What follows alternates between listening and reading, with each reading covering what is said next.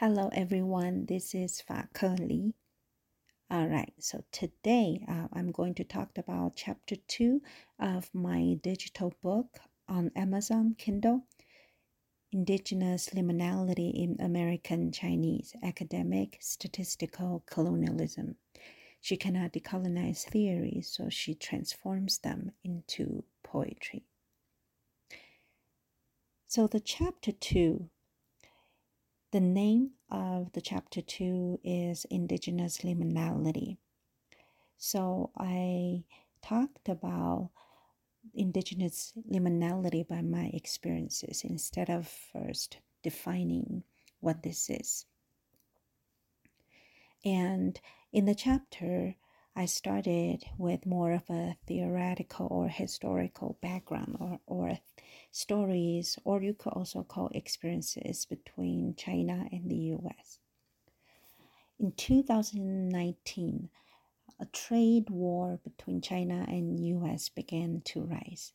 From 20, 2020 to 2022, COVID 19 throughout the world brought severe medical strains that did not alleviate the world's economic suffering due to the trade war. In August 2022, the political relationship between China and Taiwan became greatly intense as the Speaker of the House of the United States, Nancy Pelosi, led a Congress team to visit Taiwan, signalizing a military and political collaboration which aggravated the debates regarding Taiwan's independence from China.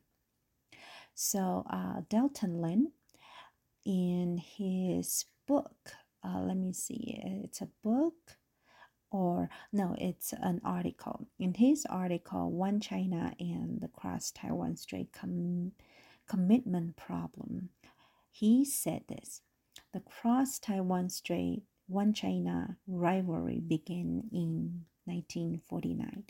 Back then, both regimes across the strait the Taiwan Strait, the Republic of China, ROC, also called Taiwan, on Taiwan, and the People's Republic of China, also called PRC, on uh, mainland China, claimed that Taiwan was part of China's territory, and therefore that the two sides of the strait belonged to the same sovereign state.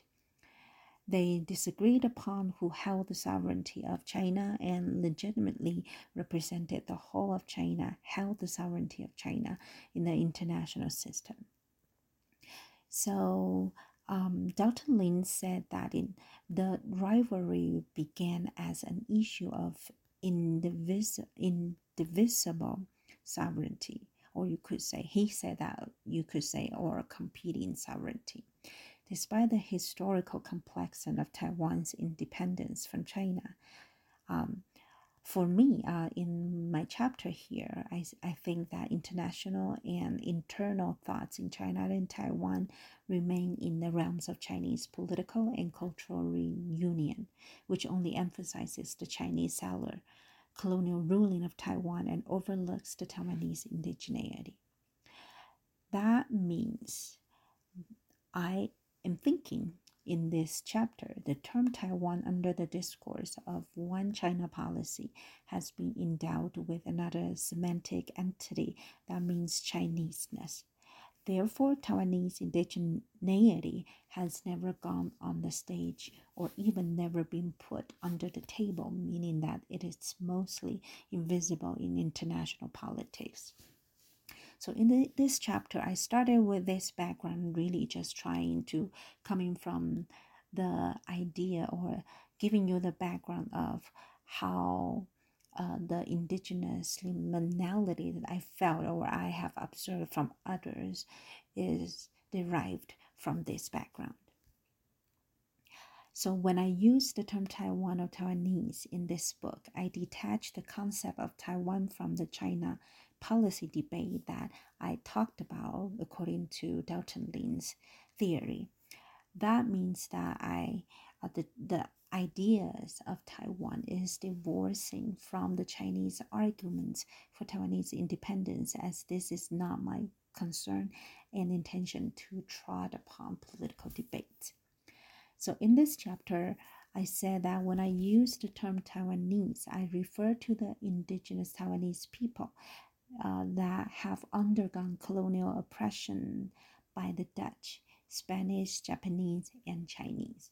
With the debate of the one China policy and the US imperialism's tendency to manipulate its military and economic leverage between Taiwan and China, Taiwanese indigenous peoples have been influenced by Chinese and US cultures and have lived between phenomena whereby they perform different knowledge systems, and this germinates the environment of the indigenous liminality I strive to articulate.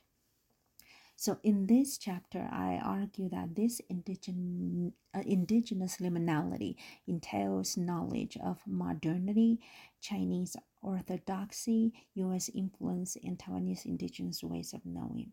So, uh, in other words, I really just argue that indigenous indigenous liminality I am talking about in this book really is are, are is interwoven between the knowledge of modernity in the world, Chinese orthodoxy, that means author, authoritarian cultural and political forces, and US influence, also Taiwanese indigenous ways of knowing.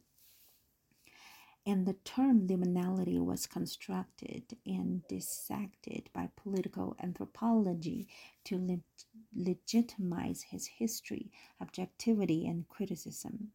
So I drew these author's ideas about liminality. Victor Turner, a Scottish cultural anthropologist, is considered to be the first scholar who officially develop, develops the term liminality.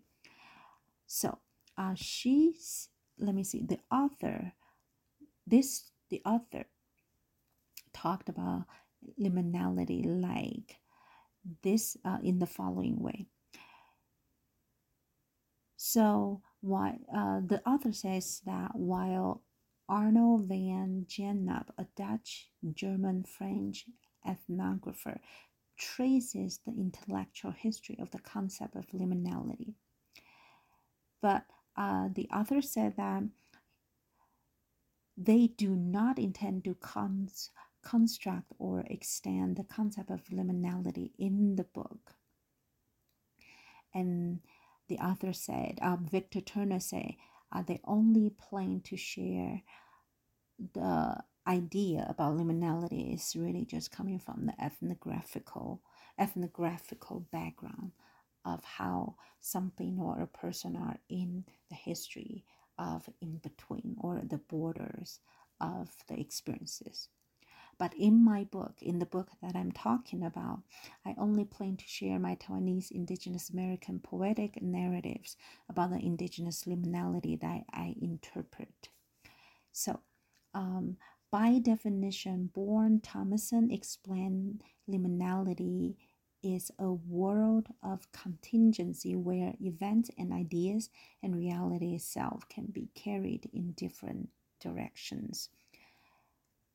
Also, another historian, Ronald Takaki, illustrated liminality this way America represented liminality, and the Asian immigrants' action enabled them to make history even in conditions they did not choose.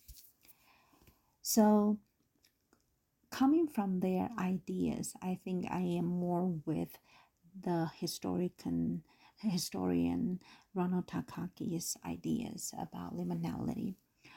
Uh, I prefer to depict liminality through my Taiwanese American indigenous analysis with stories, which is unfortunate or fortunate, inter- intertwined with the Chinese and US colonial academic training.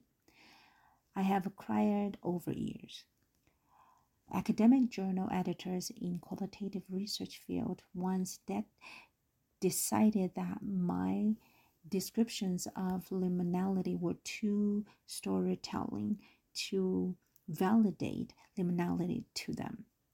and other academic journal editors in humanities studies consider my depiction of liminality were too theoretical to be humane. So in the chapter, I was really just uh, depicting the this confusion of whether it's too theoretical or it's too storytelling. So I crossed their borders to self-publish my experience of indigenous liminality so that would be transforming the theories I use to explain the liminality into poems. Why do I make them into poem? Uh, why do I want to describe liminality into poems? In this chapter, I talked about because poems represent liminality, and I have given up the pressure to publish my intellectual and affectionate studies or experiences in peer reviewed journals for scholarly validation that cannot set my indigenous soul free, especially indigenous intellectual works, cannot avoid being racialized. And then uh, I also talked about critical indigenous studies ideas about regarding liminality Critical indigenous studies have long critiqued simplified analysis of indigenous studies when indigenous scholars are not aware of the complex knowledge of the colonial and the colonized. This is explained in the book Critical Indigenous Studies in the 21st Century and uh, it's written in the chapter by Moreton Robinson, Race and Cultural Entrapment. So let me just say that again. Critical indigenous studies have long critiqued simplified analysis of indigenous studies when indigenous scholars are not aware of the complex knowledge of the colonial and the colonized.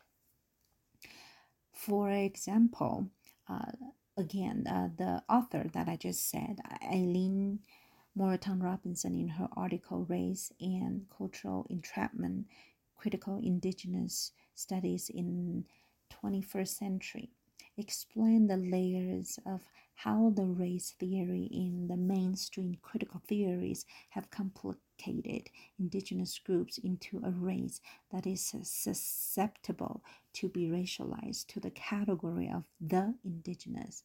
So, indigenous people often need to explain to others about who we are, what we should own, and how our indigenous experiences are valid to the world. So, according to Moreton Robinson. I do believe that um, this is uh, my opinion. I believe that Moreton Robinson did not mean to diminish the cruciality of why academia needs to discuss issues of racialization as racial justice does not matter in many contexts but I do think that her main efforts of the aforementioned argument manages to explain how the knowledge about the indigenous people intersects with theories of racialization are meant to offer agency to some indigenous scholars. And this intersection between indigenous knowledge and racialization ends up generating a kind of racialization happened to build another obstacle for the indigenous peoples. So, the whole idea about indigenous liminality in this chapter 2, I am defining. I'm really just thinking that without knowing the complexity of the colonial and indigeneity interweaved, like the aforementioned, indigenous people's ways of knowing and doing would be hidden unless we could ever claim that we own the truth of the mere indigenous knowledge but the irony is that we cannot own the truth. The irony is, if we ever have claimed we own the truth, we are perpetuating colonial epistemology again. And then in this chapter, I share uh, my own poem about my, indig- my indigenous liminality pushing back about the idea about the concept of owning the truth. The title of this poem is Claiming Our Knowledge. Could we claim it? Can I claim all? Pretending that I, as an indigenous scholar, can claim anything. My academic Pharisee has taught me complexity matters to be seen. This kind of complexity could be revealed, but eventually they cannot care about the complexity because complexity cannot be measured. No measurement, no truth. The hypocrisy unfolded under the pillars of knowledge. My academic Pharisee has prompted me indigenous liminality needs to be addressed in our acad- academically peer reviewed temple. This needs to be explored by each indigenous scholar. I had been again and again pinned in the academic Pharisee's scarred vision in the name of knowledge is power. So,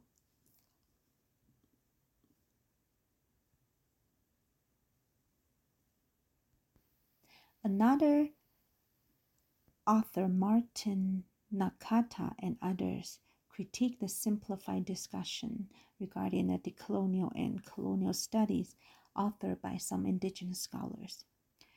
Martin Nakata and others argue that the form of the decolonization purported by the indigenous scholars overlooks the complex knowledge entanglement of the cultural interface where knowledge system of the colonized and the colonizer intersect.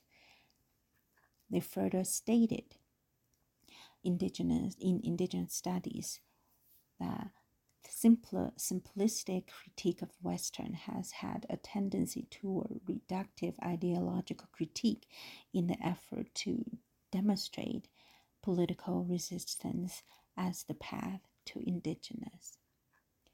So, for me, as Martin Nakata and others would like us to stay open, critical, and ref- ref- reflect upon difficult questions, and that we should expect, particularly from non Indigenous or reluctant students, that learning and thinking will involve a lot of slippage back to well established logic and common sense, even when they understand the arguments.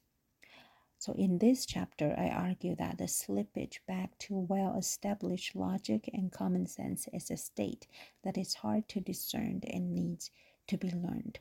It's a state I can't I call indigenous liminality that unravels my indigeneity at the threshold of the Chinese, Taiwanese, and American knowledge systems that I have been in for almost 10 years. And another poem in this chapter that I, I am sharing here, the name is My Indigenous Indigeneity of My Taiwanese Indigeneity. The Taiwanese indigeneity I introduce represents my indigenous roots of Taiwanese indigenous Dayan cultures and epistemologies that are interwoven with settler colonialism. Growing up in an urban area, I was raised in the epistemologies more aligned with the Chinese and the US sovereignty than my indigenous Dayan tradition. Before I immigrated to the US, 20 years of my education focused on getting great college entrance exam scores and international academic training preparation, meaning learning English well so one day I could go study in the United States. Being able to study in the United States for the Chinese and Taiwanese, meaning being able to step into a privileged social status due to the US imperial influence as it has been the so called strongest country in the world on earth. What in the world? Thus, learning English well was imperative to raise a personal social status when I grew up. So, uh, after this poem, I, I talked about growing up in the 1980s in Taiwan, my parents purposefully moved, moved me from my indigenous village to Taipei, the capital city of the Republic of China, also called Taiwan, so I could be immersed in Chinese and English education as they, const- as they constantly reminded me that I need to prove that I could be smarter than the Chinese, so the Chinese would not laugh at me because I am indigenous. So before I knew what it meant to be an indigenous and what discrimination and colonialism were, all the knowledge systems I strove to ace were Chinese and American history, geography, literature, linguistic, pop culture, and international awareness. But I always knew that I am a Taiwanese indigenous because every summer vacation, mom and dad sent me to grandma's house in our indigenous village in the mountains. They, my grandma spoke our Dayan languages that I did not understand, and that was when I knew something was missing when I did not understand grandma's languages. When I spoke Chinese and English so well, grandma also spoke Japanese as well. So the chapter ended my argument about the Chinese and U.S. education's no educational systems I have acquired, and uh, led me to immigrate to the US and became a citizen.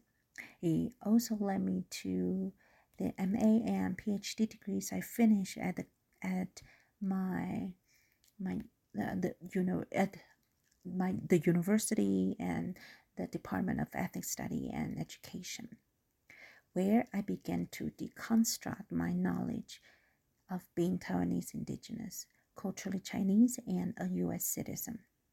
So the intersecting Taiwanese, Chinese, and U.S. knowledge training have inspired me to explore what Taiwanese indigeneity means to me in history. So in the chapter, I said Taiwanese indigeneity is complicated by how the Taiwanese indigenous lands have encountered the Dutch, Spanish, Japanese, and Chinese governance from 1368 to 1644, the period of the Ming Dynasty of China, the land Taiwan, also called Formosa by Europeans, Europeans became a hub of Chinese and Japanese pirates and black markets as Ming Dynasty in China began its maritime prohibition to decrease usurp forces from pirates. At that time, Ming China began collaborating with Taiwanese indigenous people to capture pirates and criminals who were involved in the black market. But meanwhile, some Taiwanese indigenous people cooperated with pirates and criminals for profit. Chinese fishermen in China mainland promoted the first encounter between the Han Chinese and the Taiwanese indigenous people, via the Dutch and the Spanish also made their colonial inroads. At the time, the conflicts between Japan and and VOC coming from the historian Peter Kahn. VOC is the East Indian Company, also also called VOC, established by a British, uh, the the the the British Kingdom. So, um, at the time, the conflict between Japan and the VOC ex- exploded and it resulted from the quarreling over the official rights to claim territory and collect tax from Taiwanese peoples. The Dutch argued that Taiwan, Taiwan should not be subjected to Japan, but belonged to Ming China, as Ming China subsequent, subsequently ceded Taiwan to the VOC in a treaty. But as Taiwanese indigenous peoples interacted, interacted with the Dutch, Spanish, Chinese, and Japanese via political and economic attempts, VOC eventually initiated the first militant force against the Taiwanese indigenous peoples' re- resistance. And later, the Dutch consolidated their colonial administrations on the island of Taiwan. But the, the Chinese pirate Zhang uh, Zheng Chenggong's family took over Taiwan from the Dutch in 1662 and subsequent, subsequently ruled Taiwanese indigenous people until the rival Qing Empire of China defeated Zheng family. So this information is referenced from Peter Kahn's book, The History of Formosa Aborigines, Policy Formation.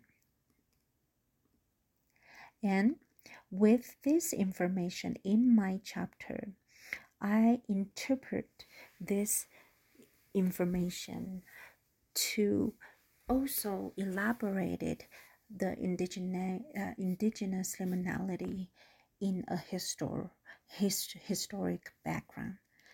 As time in Taiwan flew to 19th centuries, Japan defeated the Qing dynasty of China in the First Sino-Japanese War of 1894. As a result, in the Treaty of Shimonoseki in 1895, Qing China had to cede Taiwan and Pescadores Islands to Japan upon announcing that Korea was independent of China. So within two decades, the Republic of China, led by the Chinese Nationalist Party, ended China's 4,000 years imperial rule in 1911 while participating in World War II as the Allied forces. It was the time of World War II in 1945. The Axis power was defeated by the Allied forces, and Japan surrendered and renounced its claim to Taiwan when accepting the dis- disposition of the Potsdam Declaration and the Cairo Declaration Declaration. After Japan relinquished its colonialism of Taiwan, it was commonly believed that Taiwan should be returned to the Republic of China as President Franklin Roosevelt of the United States, Prime Minister Winston Churchill of the United Kingdom, and the Generalissimo Chiang Kai shek of the Republic of China in the Cairo Declaration signed a document to claim that. So all this been said, I really was just trying to say one point about indigenous liminality. So that that that indigenous liminality is really uh, embedded in Taiwan Taiwan's colonial history due to the history mentioned above and the globally colonial declaration of multiple realms of sovereignty. Taiwanese indigeneity had long been ignored in international history and been overshadowed by the history of the Republic of China, that will be current Chinese government in Taiwan, and the People's Republic China, that's contemporary China, which have formed a global tie among the colonial countries. So, um, multiple ways of indigeneity have existed during colonial times in the subtle ways of indigenous ways of knowing, doing, and existence. And all this is to say that uh, Taiwan lim- indigenous liminality is really not just about oh the resistance of indigenous people. It also is taught about that how when we are resistant we also cannot deny the fact that our history our being our exist our thoughts our philosophy and cultures are embedded in the colonial rules or the government that we are in. All right so that would be just pretty quick uh, uh, kind of just going over pretty quick going over of chapter 2 indigenous liminality. In chapter 3 later in the next episode i will talk about uh, chinese culturalism and how does this tie to my description of indigenous liminality. Okay so that will be it Hopefully, you can join me next time. Bye.